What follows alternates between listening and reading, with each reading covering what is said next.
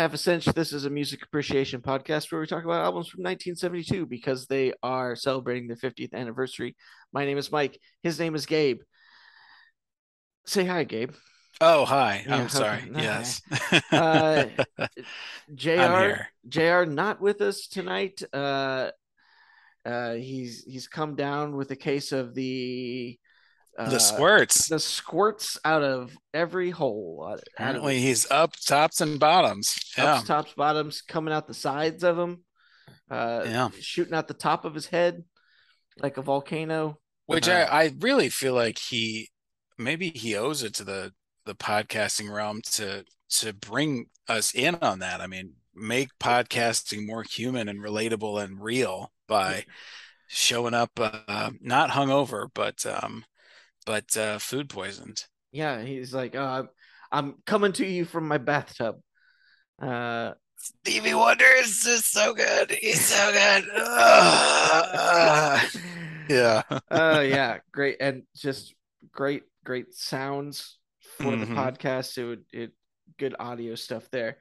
Uh, and uh, yeah, if uh, uh, Gabe has has told you just now, well, who we're talking about, we're going That's back to right. we're going back to Stevie Wonder. I'm Uh, I'm so and I I guess I hold the distinction of being um the um the second the second guest commentator on the second artist to release two albums in 1972 uh, from your list, right? Yeah, it's true. You're you're you were here for Al Green, revisiting Al Green, and now you're here to to revisit Stevie Wonder, which you already you already did this first album with us. I did. So I feel good about coming back. And I, you know, I will say when, you know, at the top of the year when you approached this topic, I, I, I jumped on this album in particularly. You got me on the the the music of my mind, but this album in particular holds a special place in my heart because of one of the songs. And when we get to it, I'll share that with you. But yeah, uh, yeah, we're um, we're talking talking book. Uh, if that's not a, a great podcast title in itself, talking, yes. It's just it's just a whole series just talking about this album. Uh, but instead, we're just going to spend uh, you know, thirty to forty five minutes on it. I do want to give lip service to you for you. I, you know, I started but did not get to finish the last podcast you did of George Carlin, which Oh. I'm so glad that you did those. George Carlin is absolutely amazing, and I didn't realize that the albums that you were covering came out in uh, '72, but that was those albums were collected in a box set that I just celebrated. Um, you know, in my younger years, it was a gift that was given to me by uh, family member, and it just blew my mind. Cool. So yeah, I'm glad yeah. you took the time to to to do that. Um, and then yeah, you know the I think I I think it was the one before that that was uh, Ziggy Stardust. Um, Mhm, yeah. and um, I'm glad you gave a shout out to Chris Gaines. I don't think people talk enough about about um, you know the duality of musicians who take on alter egos, and that Garth Brooks got more lip service for Chris Gaines than I think any time before. And that reference to Saturday Night Live was, you know, I I saw that and it was such a bizarre presentation, and and I'm, I'm glad I'm not the only person that that recognized that. Yeah, well, cool, man. Yeah, thanks, thanks for listening. Those were uh, those were fun. Those were fun episodes too. I'm a big fan of uh, both of them. Yeah. Um, as far as this album, I I know that I've heard it all the way through at least once, probably twice.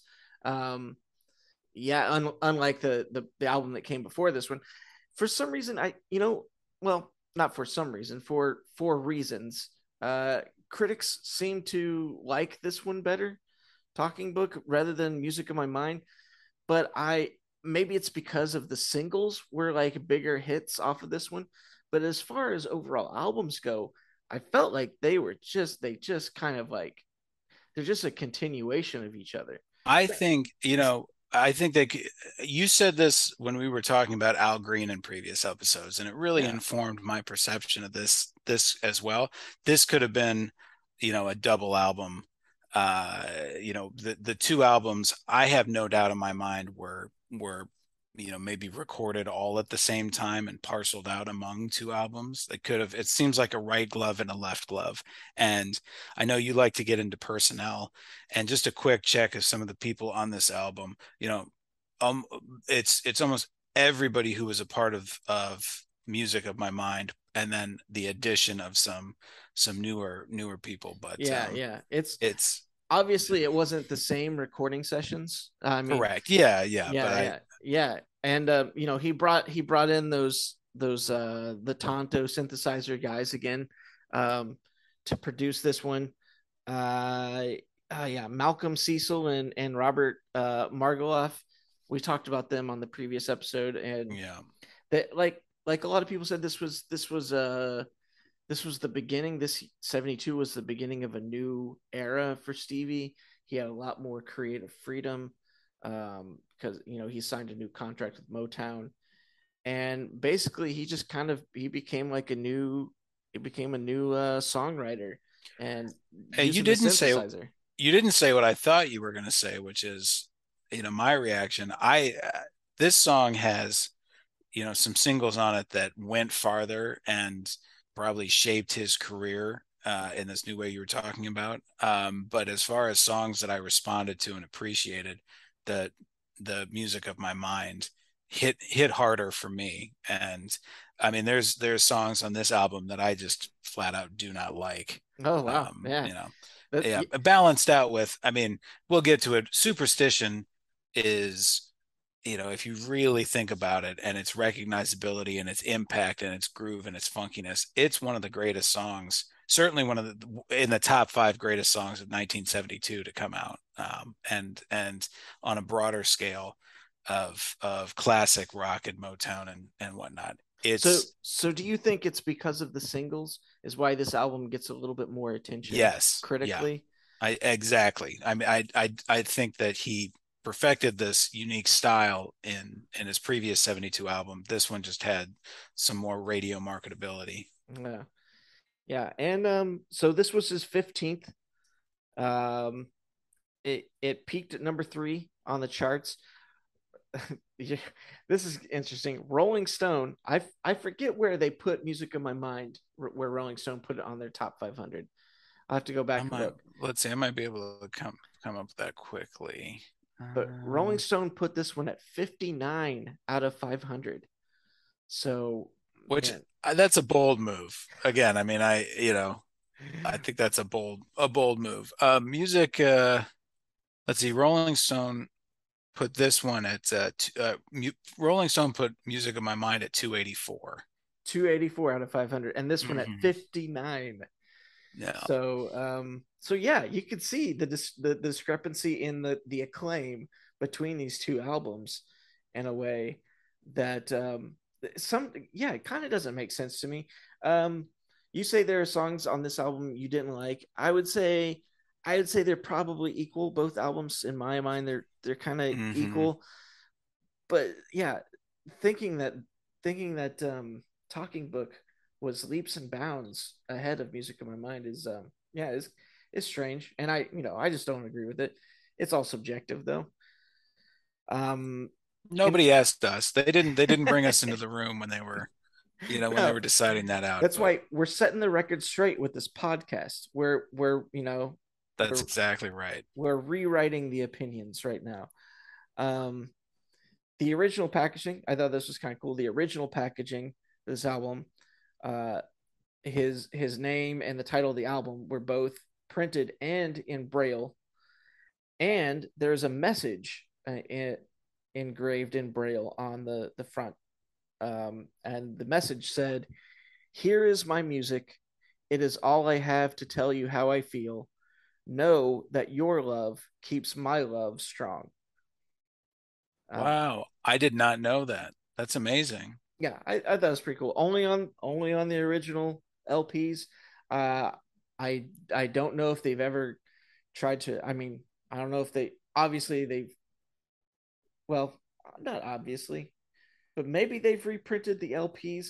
If they have reprinted the LPs, I doubt that they put the original Braille on the cover. Yeah, I mean, I know. So in 1980, you know, 85 to to 89, um, was a time that I was kind of looking through my parents' small record collection, you know, and they maybe had, you know less than 50 albums you know next to a, a record player but this was one of them. And at a time when i was going through and looking you know as a small child at these big square pictures and perceiving that there was something deep with these kind of you know these longing looks and these you know these views and people reclining on things they had this album and i could not figure out what was going on with it. Like the narrative of it was lost to me on that age um, and i i sort of had this sense of who stevie wonder was from the radio and from my parents talking about it and singing along to his music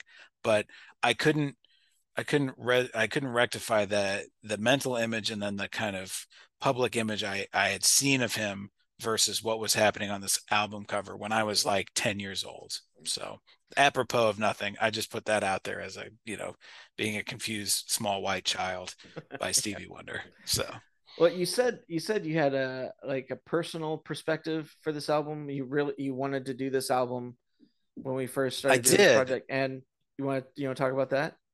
If yeah, sure. So it you know it relates to the power of music and it's not the album so much as the song and in a very cliched way I, I, knew of superstition i knew of this album but i had never really given it many full listen throughs um, for my you know my interest in stevie wonder was always a greatest hits kind of approach to it um, the movie high fidelity came out mm-hmm. and included you know the song i believe you know yeah. Uh, if if I fall, if I fall in love, it'll be forever. Yeah. And that, you know, that landed in my my mind hard. I mean, it was I was like, this is a fucking amazing song, and it brought me back to that album and and kind of turned me on to deeper tracks for him. But fast forward to 2009 or so, and um, I played that song for my who would become my wife and I did it in my room and and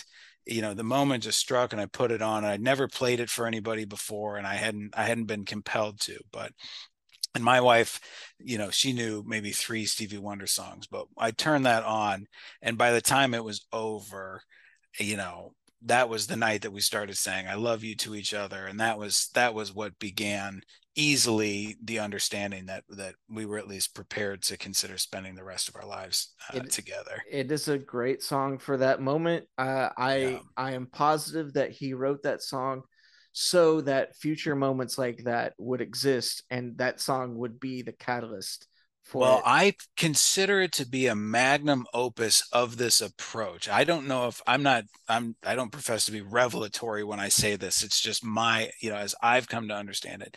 Stevie Wonder in this quote unquote classical period, classic Stevie Wonder period that begins with with uh, music of my mind and continues through this is that he gets into the re- the power of those repetitive verses. Yeah. Um, and I think that in other songs on this album, there are much lamer attempts at trying to kind of build an atmosphere. Um, but I think with this one, fires on all eight cylinders, creates I, this big room atmosphere, has the the kind of rounds of voices coming through. The music is funky yet sensual, and it's just just you know, I think it I think it uh, it's the the zenith of what he was going for with that yeah. repetitive lure them in, I, lock them in. So I will remember that song from High Fidelity as well, a movie that I I watched, uh, you know, a few times as a as a young kid, a movie that I I liked back then. Uh, upon like revisiting it in my adulthood, uh, doesn't really quite hold up as much. You know, you, you yeah. Kinda, I, I don't know. I, I kind of see the the main character is just a big man child now. Sure, uh, sure. But maybe you know, maybe that like uh, there's no, of course, there's no ego in that in that perception at all. Nothing, no, nothing. No. What you said was ego informed in the slightest, Mike. But go ahead. No, no, there, it might, it might be, it might be reflection. It yeah. might be like a, a bad reflection that I don't want to look at. Mm-hmm. Um, but yes, that that song was definitely a highlight, and it was the probably the first time I ever heard that song. Yeah, because it didn't. It's not a song that I I you know in in previous episodes I've been on, I talk about how time in the car with the family on long road trips really informed a lot of my my my uh, appreciation for music of this era. But that's not a radio song. That's not a song that I ever heard on the radio, um, and I didn't hear it beyond seeking it out specifically until Pandora came along and streaming services of music came along and got into deeper cuts. I feel like, uh, you know, I I don't know if you've heard it on the radio before, but no, no, I, I well, we'll we'll we'll talk about more. Uh, yeah, okay. On the track list, but yeah, we'll. I mean, we'll just we'll get into it. So many other songs to talk about.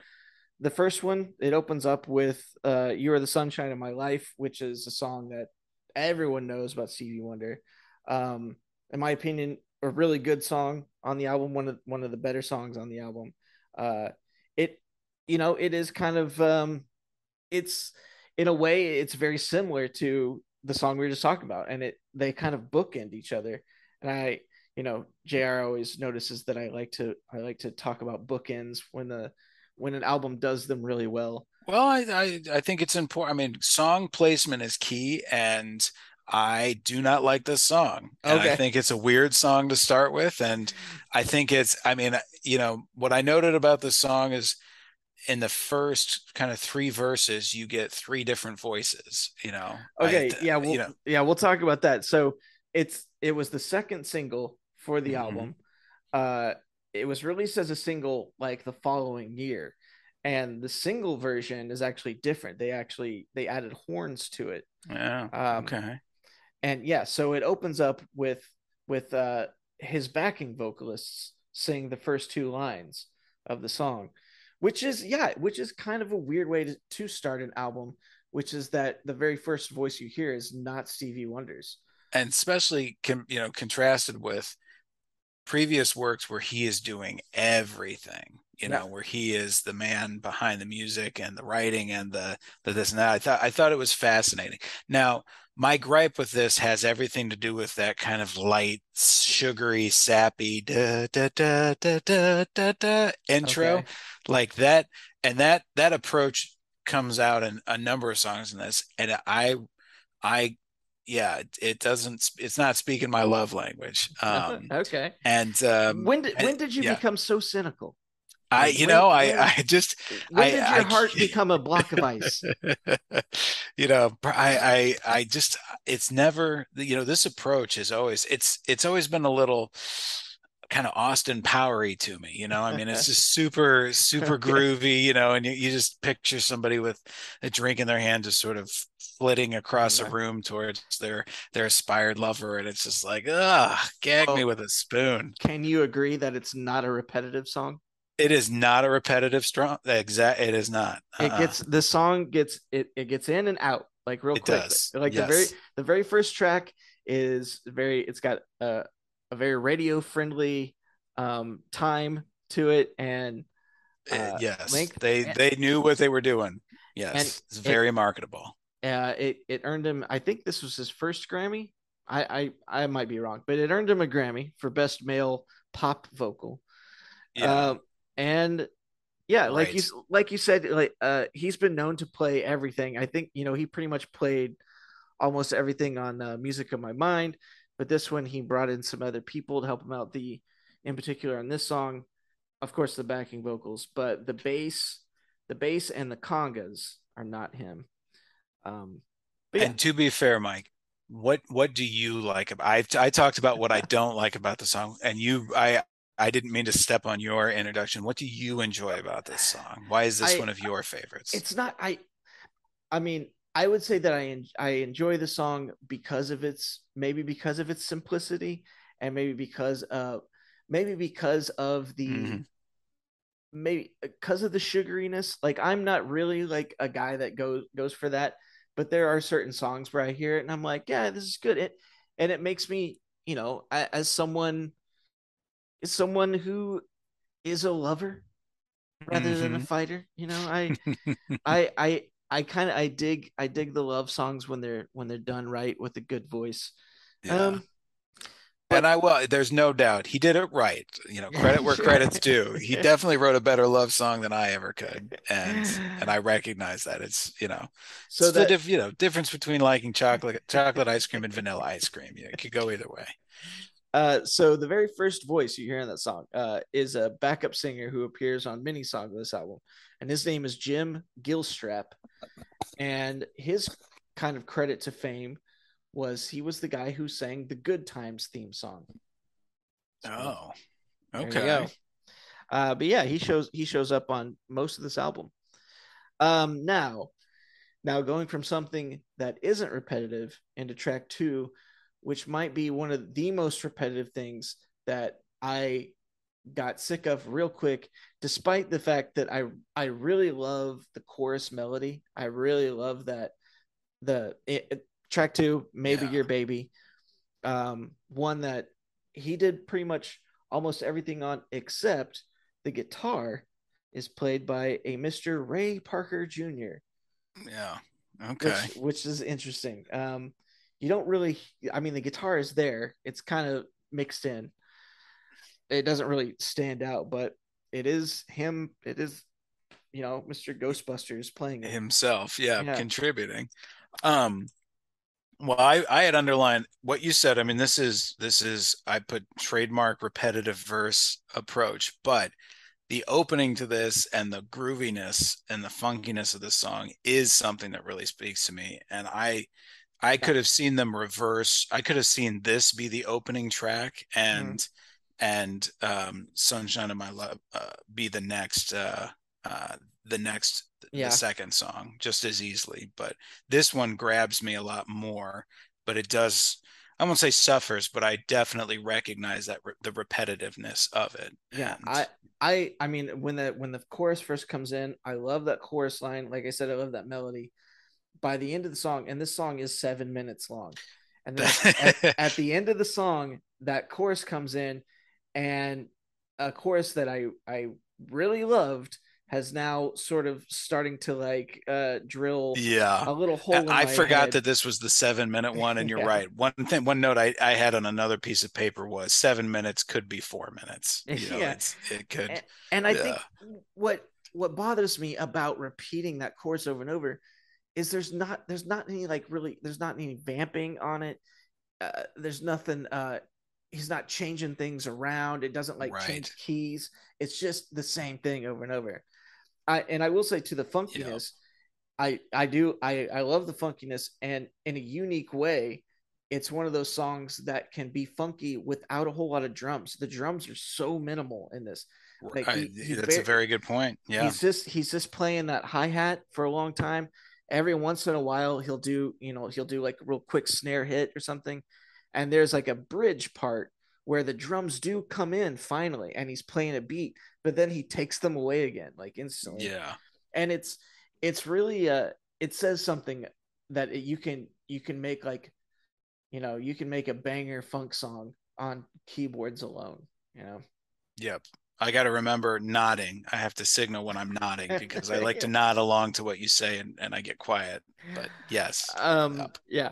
Uh, and then, yeah. It, and what what what else is interesting is that he likes to do the back and forth like the opening song is this very nice like love letter to someone and then track 2 is all about uh this love of his s- stepping out on him you know yeah. I was gonna say exactly that. It's got a, another plan. Yep. Yeah yep another thing. Yeah yeah exactly. Maybe your baby has other plans. And you know he even in one line he even references that you know leaving leaving me for my best friend. So mm-hmm. yeah you go from a love song to a sad one. Yeah. uh maybe something maybe not necessarily sad maybe just angry is uh and then right back to the love again which is track three you and i we can conquer the world. Yeah. And this so is this is a very not again again not my favorite. Yeah. Um what's the I, I the you know it's got the um just the alien buzzy background noise you know i don't i'm not a fan of it. I'm not enticed by it. Yeah. Um, perhaps when it came out or when he was doing that that might have been groundbreaking but um yeah it's just not my I the whole time I'm just like why why is that happening? Yeah, why this, is that a part of the song? This one's just a very it's a very soft ballad piano. I, I would say the buzzing thing is probably coming from all of this like this experimentation with layering things. This this was something that he hadn't tried before. So even when something is not quite fitting with the song they're leaving it in maybe because because they think it's different. That for the the only reason is is like oh this has never been done before. Let's just leave it in well i had the mental image of somebody with a balloon just like slowly letting air eke out into the background you know just just why not let's just let's deflate some balloons while we're throwing yeah. it at this yeah so. not not de- you know not my favorite uh of the love songs you know i'm i i would pick track one over this one for sure but um yeah so and you move it on to track four where it gets a little funkier tuesday heartbreak love again, this love great song great song again the back and forth love heartbreak yep. now um yeah and this is a great one uh deniece williams on the backing vocals uh david sanborn on the sax yeah and, and the sax gets gets funky in this. It's, yeah, it's, it's, good to hear it. Yeah, yeah. It, it's definitely highlighted. Um, yeah, and this one is just you know what you think it is. It's just kind of a, uh, it's another one of those angry, angry that she's gone songs. Yeah.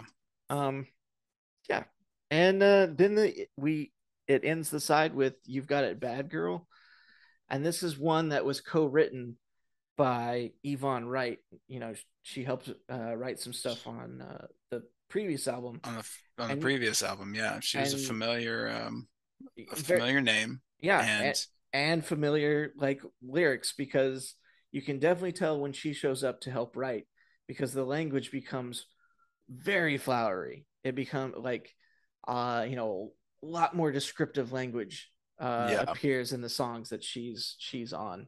Agreed also this is my least favorite song on the album oh okay um, and it's it has everything to do with and it, it's it's ironic what comes after this because what i don't i do not like the free form flowy jazzy nature of this song mm-hmm. uh, coupled with that kind of syrupy sappy loveness of of um, you know the first song that we talked about it mm-hmm. just comes together for something that is my least favorite uh, of sounds for this. So yeah, um, and breaking with the themes, it's not so much a song about someone being in love or someone breaking out of love. It's it's about someone like trying to convince someone else to let them love them in a way. You're right. So, but you get into you you get into that repetitive uh repetitive verses that we talked about as well. And and yeah it's um again i mean uh, of course it's it's an amazing song um and i'm sure they had a good time doing it. I bet live i bet this would be a song that would be amazing live to connect with. But yeah. um yeah so so uh, so far it is it is very hit and miss with you on this it one. literally is hit or miss i think basically it just it, it rotates every other song um yeah. it's something i can dig on so but it, this this one ends the side. And what's interesting is uh, this song, "You and I," was the B side to the single of the beginning of side two, "Superstition," his his big hit. Big hit, and and you know compared to to the previous song whereas it's free form this song is tight and and you know it's got it's got a set it, you know it's not repetitive in its lyrics and and yeah. verses and it's it's got a very groovy beat and again i mean when i think of the term groove my mind always goes to this and yeah.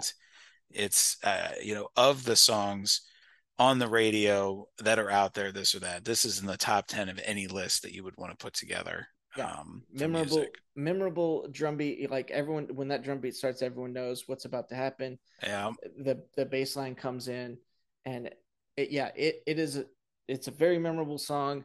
A song too about you know he just kind of writes these these weird lyrics on the on the themes of superstition. You know, mm-hmm. which uh, it, it's just very interesting. You know, and that chorus, that chorus talking about like you know believing. You know. It, what does he say? Believing in things. When you believe in things you can't understand you and can't you suffer. yeah, Yeah. then you suffer.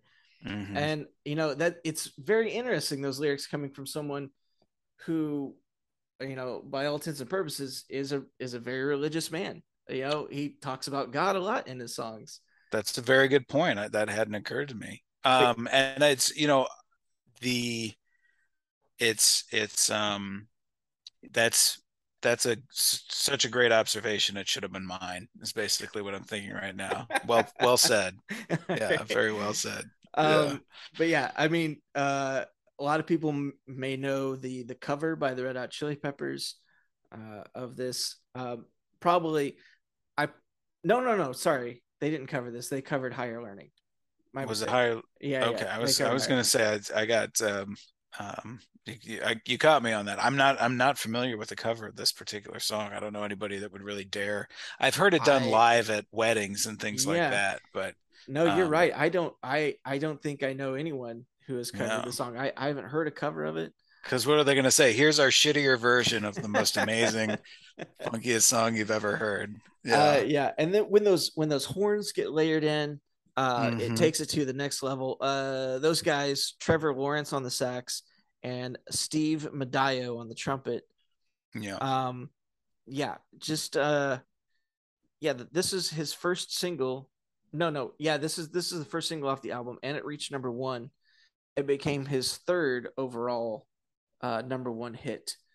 So yeah, I- like like you said, it's well, and it has stood it has stood stood the test of time. I mean, I don't I don't clue into um uh you know car radio am fm radio Yeah. much anymore but anytime i do this is this always makes a round whether it's a retro you know retro lunch or you know just the the drive at five you know they put this out there and everybody starts starts grooving for yeah sure it's it is the song that is that is carrying this album this i mean Yeah. this song is 75% of the reason why it broke rolling stones you know top 100 yeah. uh and it moved you know it it definitely you know it, to your point earlier on it carried stevie wonder away from this motown you know Yeah. uh perception little stevie perception to um to a very adult very groove informed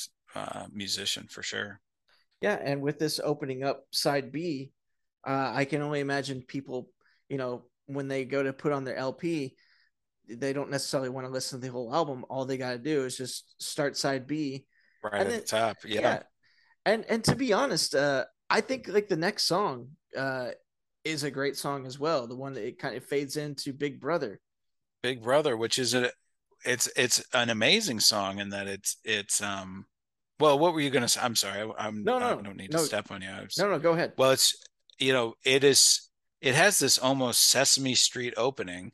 You know, Uh-huh, yeah. it, it's beautiful opening, and and again, he's playing he's playing this instrument almost as if it's a uh, a guitar, but it's not. Right? He's on the Yeah. the clavinet, yeah, Yeah, and yeah. he's it, it just sounds like he's strumming a stringed instrument, and then goes on. It, it seems like it's going to be happy and unlift, uplifting, but goes on to tell this story of of you know how you're holding me back and you only come around when you need my vote and Yeah. you know i mean This is- what this it is what it one- illustrates This is his one socio-political song on the Yeah. album, and and it's a good one. I mean, and yeah, and there are lines in it that aren't just throwaway lines. It, it's not just uh, you know, it's not just superficial. Like yeah, like Mhm. you only come to the ghetto when you need my vote. when you need Uh, my vote yeah Yeah, your the- name is big brother and even the first time before i really understood what was going on i thought it was a i thought it was going to be a song about family um yeah. because you could hear that you can say my you, you can hear that your name is big brother and Mhm. and then kind of just let the music lull you but yeah to pay attention to the lyrics goes to a very uh, you know uncomfortable reality and Yeah. it's obviously super important but a beautiful song for Yeah. sure for sure and the the imagery of the the matchbook apartment and the roaches wall to wall roaches uh and Yeah. this this whole idea of someone like watching you on the tel you know you're watching me on the tele television Uh, that threat i'll see you later yeah yeah is yeah um and so you know and he did all of this this is all just this is yeah the, all all him yeah Um, yeah. and like yeah, like you said, the instrumentation is is very interesting in this one. It it almost has like an acoustic quality, even though we not we know that it's not acoustic at all. Right. It's just right. those sounds that he was able to to put together. Um, yeah. yeah, good good song. Yeah, and like I said, I mean, if you're not a fan of the LP, that's fine. You can just like I said, start on side B, and you got like two two great songs like right out the bat. And I think I think that's really me. I think that's if I you know if I were if I were using this in everyday life, I probably would just keep to the B side. I think this would be my B side album.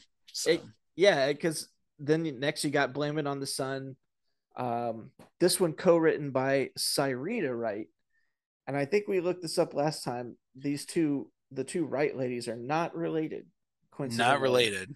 Uh-huh. And and the but the first one we were talking about is an is an ex-wife, right? I mean, Yvonne, yes, Yvonne. They were married and mm-hmm. and um, ultimately separated, but I think on reasonable terms. I think they continued to perform together after. Um, or or are we getting are we getting that backwards? Is it Syreeta was the ex-wife? Well, you uh, continue talking. I'll do a deep dive so, real quick, see what I can come up with. So, blame it on the sun. Yeah, co-written by Syreeta. um, and yeah, this one is another one that's just uh, it's a heartbreak song. And what's interesting, you know, he this the whole chorus is like he's he's trying to find these outside sources that are to blame for the you know the breakdown of the relationship. And of course then he realizes like you know he blames everything but his heart his heart blames him.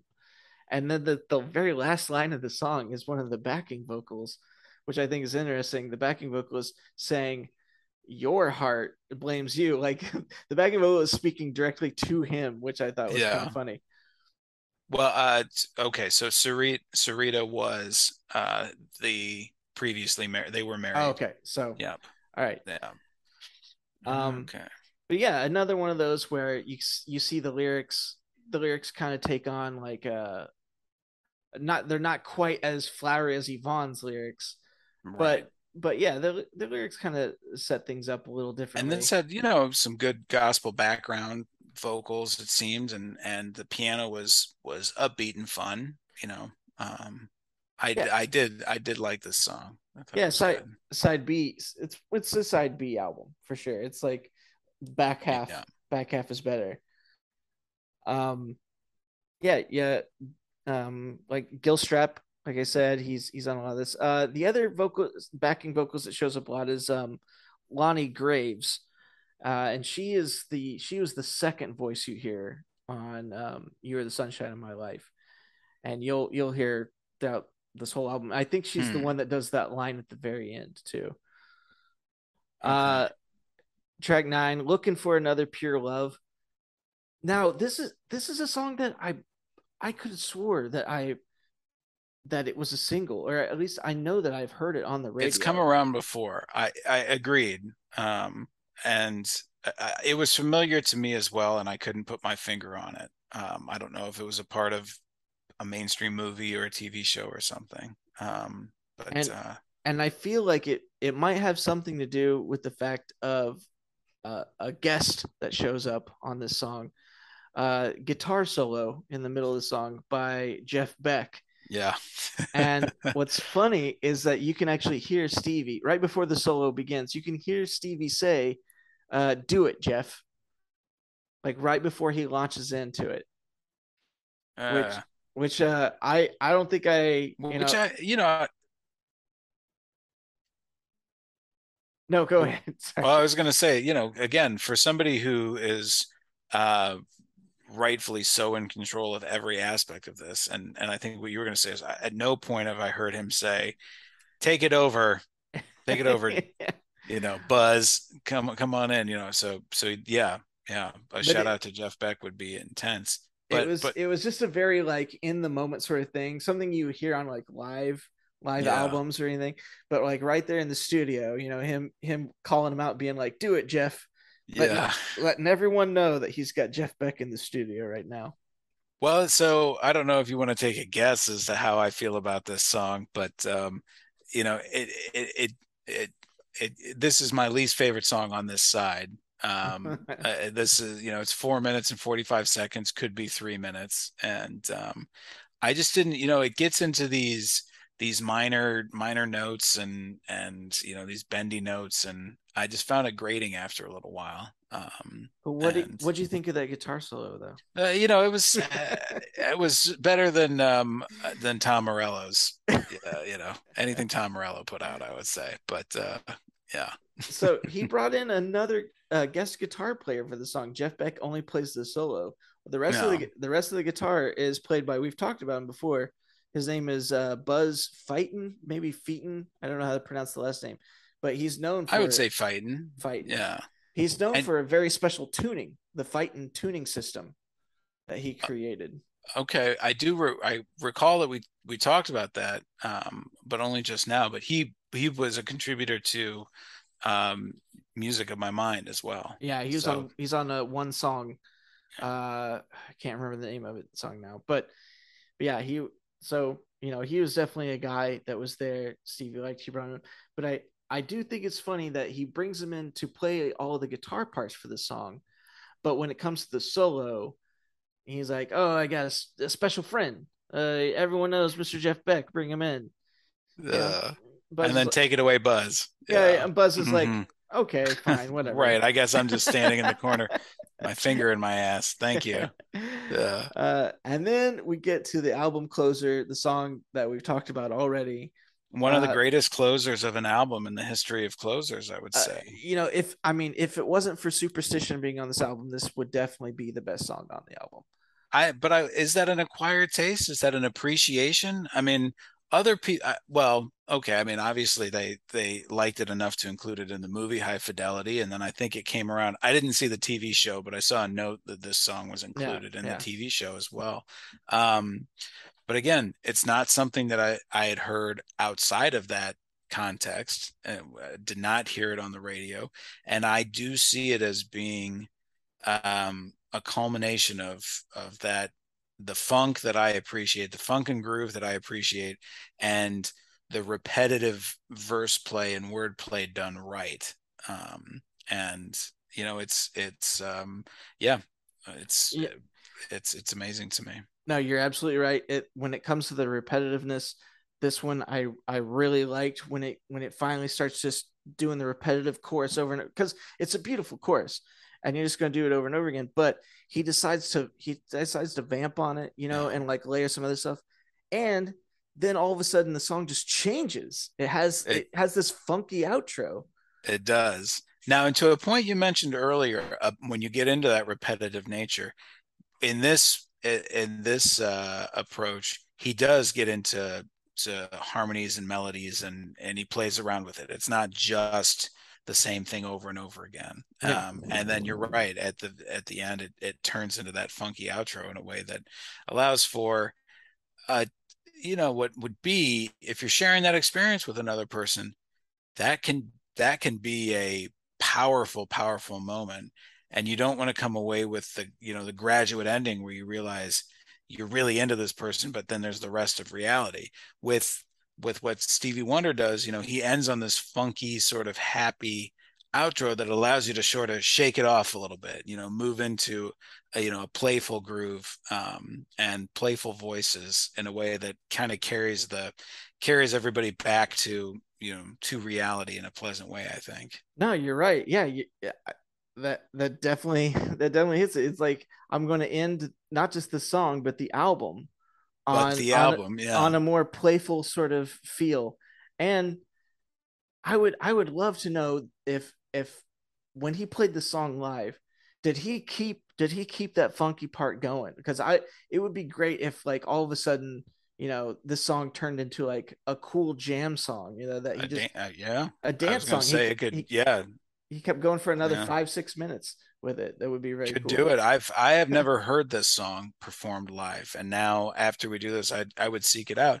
You yeah. also wonder, you know, we talked the, about this a little bit on some other albums, but as far as decision making goes, did they craft this to be? Did he know that this was going to be the bookend? Is this going to be the the the last song on the album would it have worked if it was somewhere else in the album would it have been as effective or or that empowering or um, another question to ponder uh, before they before he realized this is going to be the the last song did he go back in and rework that funky part into the song after it already being done knowing mm. that hmm. like now oh oh now this is going to be the closer I would yeah. I would like to actually tack on this like little part at the end. I'd like to rework it.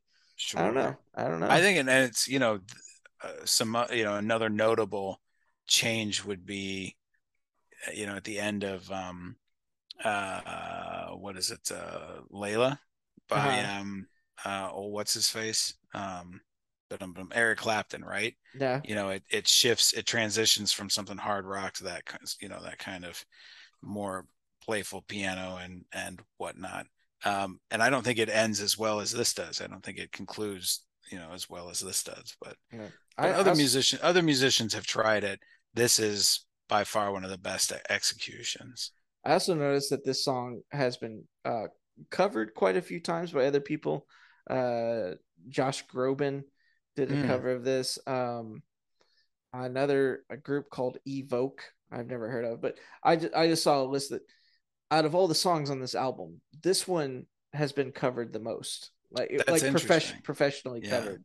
I have never I've not heard anybody else's take on it. I'll have to I will seek that out.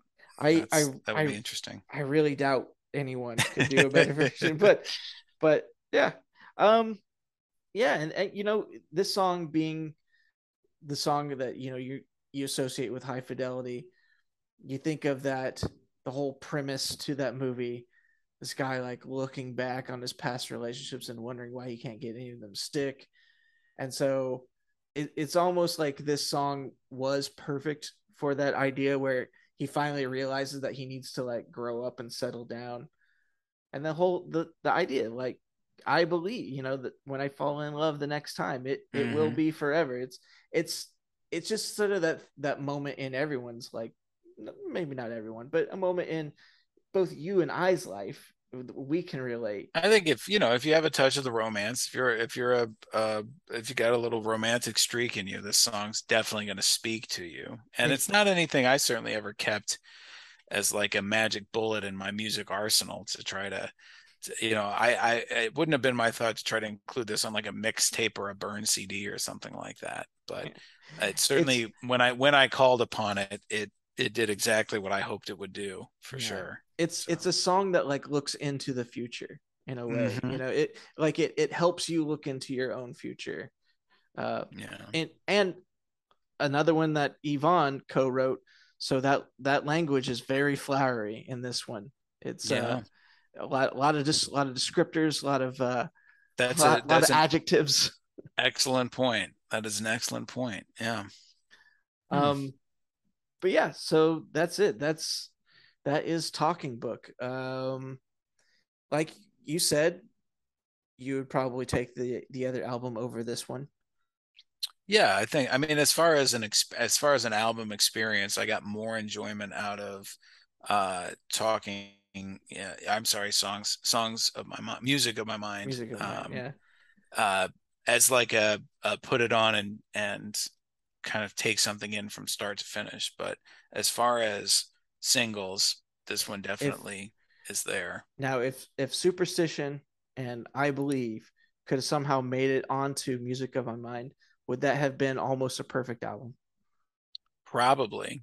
I mean, I, I again, I would if if again, I don't, I wouldn't want to leave Big Brother off of. Oh yeah, sure. Off sure. of this, you know, if you could, if you could excise those and put it onto that one, I would, I would have had that one, you know, and and yeah, wouldn't have invested time or energy probably into this one personally. That's my personal, you know, that's that's yeah. how it's personally spoke to me. But to your yeah, to your point, yeah, music of my mind would have been a powerhouse if it had this to go along with it. But these two albums coming out this year with with all of this this new sound and all this new equipment at his disposal, I I mean he obviously had to put out two albums because you know when when all of a sudden you have that much like freedom and and you're diving into something new the Yeah. the, the man just wrote like he was just. I I'm- think it, I think he was bursting. I think he was bursting. bursting with Yes. the yeah, and I'm thankful for you know following along with you in this musical process has really opened my eyes to just how many decision makers there are for what and how things happen. And I'm glad that Stevie Wonder was in a position to take control, uh, have creative control over this, and it really showed that um, that he knew what he was doing in this instance and and what he would be doing in the future. Yeah, So, and for for him to meet this this producer, these this Mhm. duo with this this new system, this, this Tonto synthesizer, and it was you know it was a it was a great musical marriage. Yeah and it's you know uh, they talk about how this was the two albums we're talking about now uh, kind of create the the classic period for him and Yeah, I I haven't listened to the next album that would come out. I think I think there's four albums associated with this classic period, and I haven't really listened to the other two, but um, I, I'm compelled to now for sure. Well, next time uh, you're you're popping into the the pizza parlor to pick up a a, a to go pie, and they're playing Superstition on the radio. Just you know, just uh, put a finger to your nose and be like, "Excuse me, excuse Just drop- me, Drop a knowledge Uh, bomb do you happen to know that this song is now 50 years old?" is now exactly 50 years old. Yeah. Yeah. Yeah. Well, what do we like to say? Well, I won't say it until we're not supposed to say anything else. I'll wait until. No, let's let's say it at the same time. Ready? Okay. All right. One, two, three. Happy birthday. 50th birthday. Happy 50th birthday. Oh, Oh, so close. this is your last episode.